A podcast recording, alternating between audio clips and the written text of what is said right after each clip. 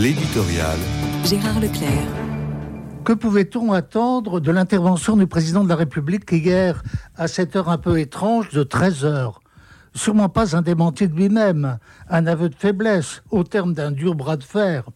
Lorsqu'il a pris la résolution, il y a quelques mois déjà, de s'engager totalement en faveur d'un projet de réforme des retraites, il devait prévoir qu'il aurait affaire à une opposition résolue, d'autant plus forte qu'elle rassemblait la totalité des syndicats.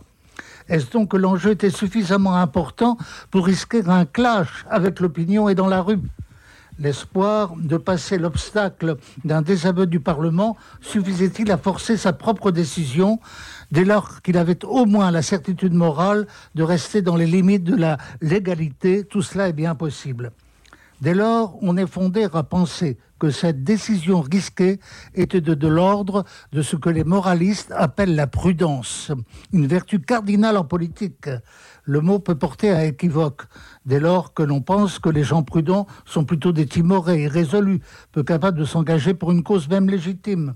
Mais la prudence ne se comprend pas non plus comme une sorte de voie moyenne entre la crainte de l'engagement et la témérité. Elle est le propre, au contraire, des hommes d'action, sur les épaules desquels repose une lourde responsabilité. Cela peut amener jusqu'à l'héroïsme, un héroïsme qui est éclairé, loin d'être aveugle, et qui doit prévoir les conséquences de ses actes avec une chance raisonnable de réussite. Voilà au moins une des questions que l'on peut se poser à propos d'Emmanuel Macron. En quelle mesure a-t-il fait preuve de prudence en fonction des enjeux et des conséquences possibles? Enjeux du bien public, conséquences d'une opposition tournante à la radicalité et au blocage du pays, prudence raisonnable ou prudence risquée?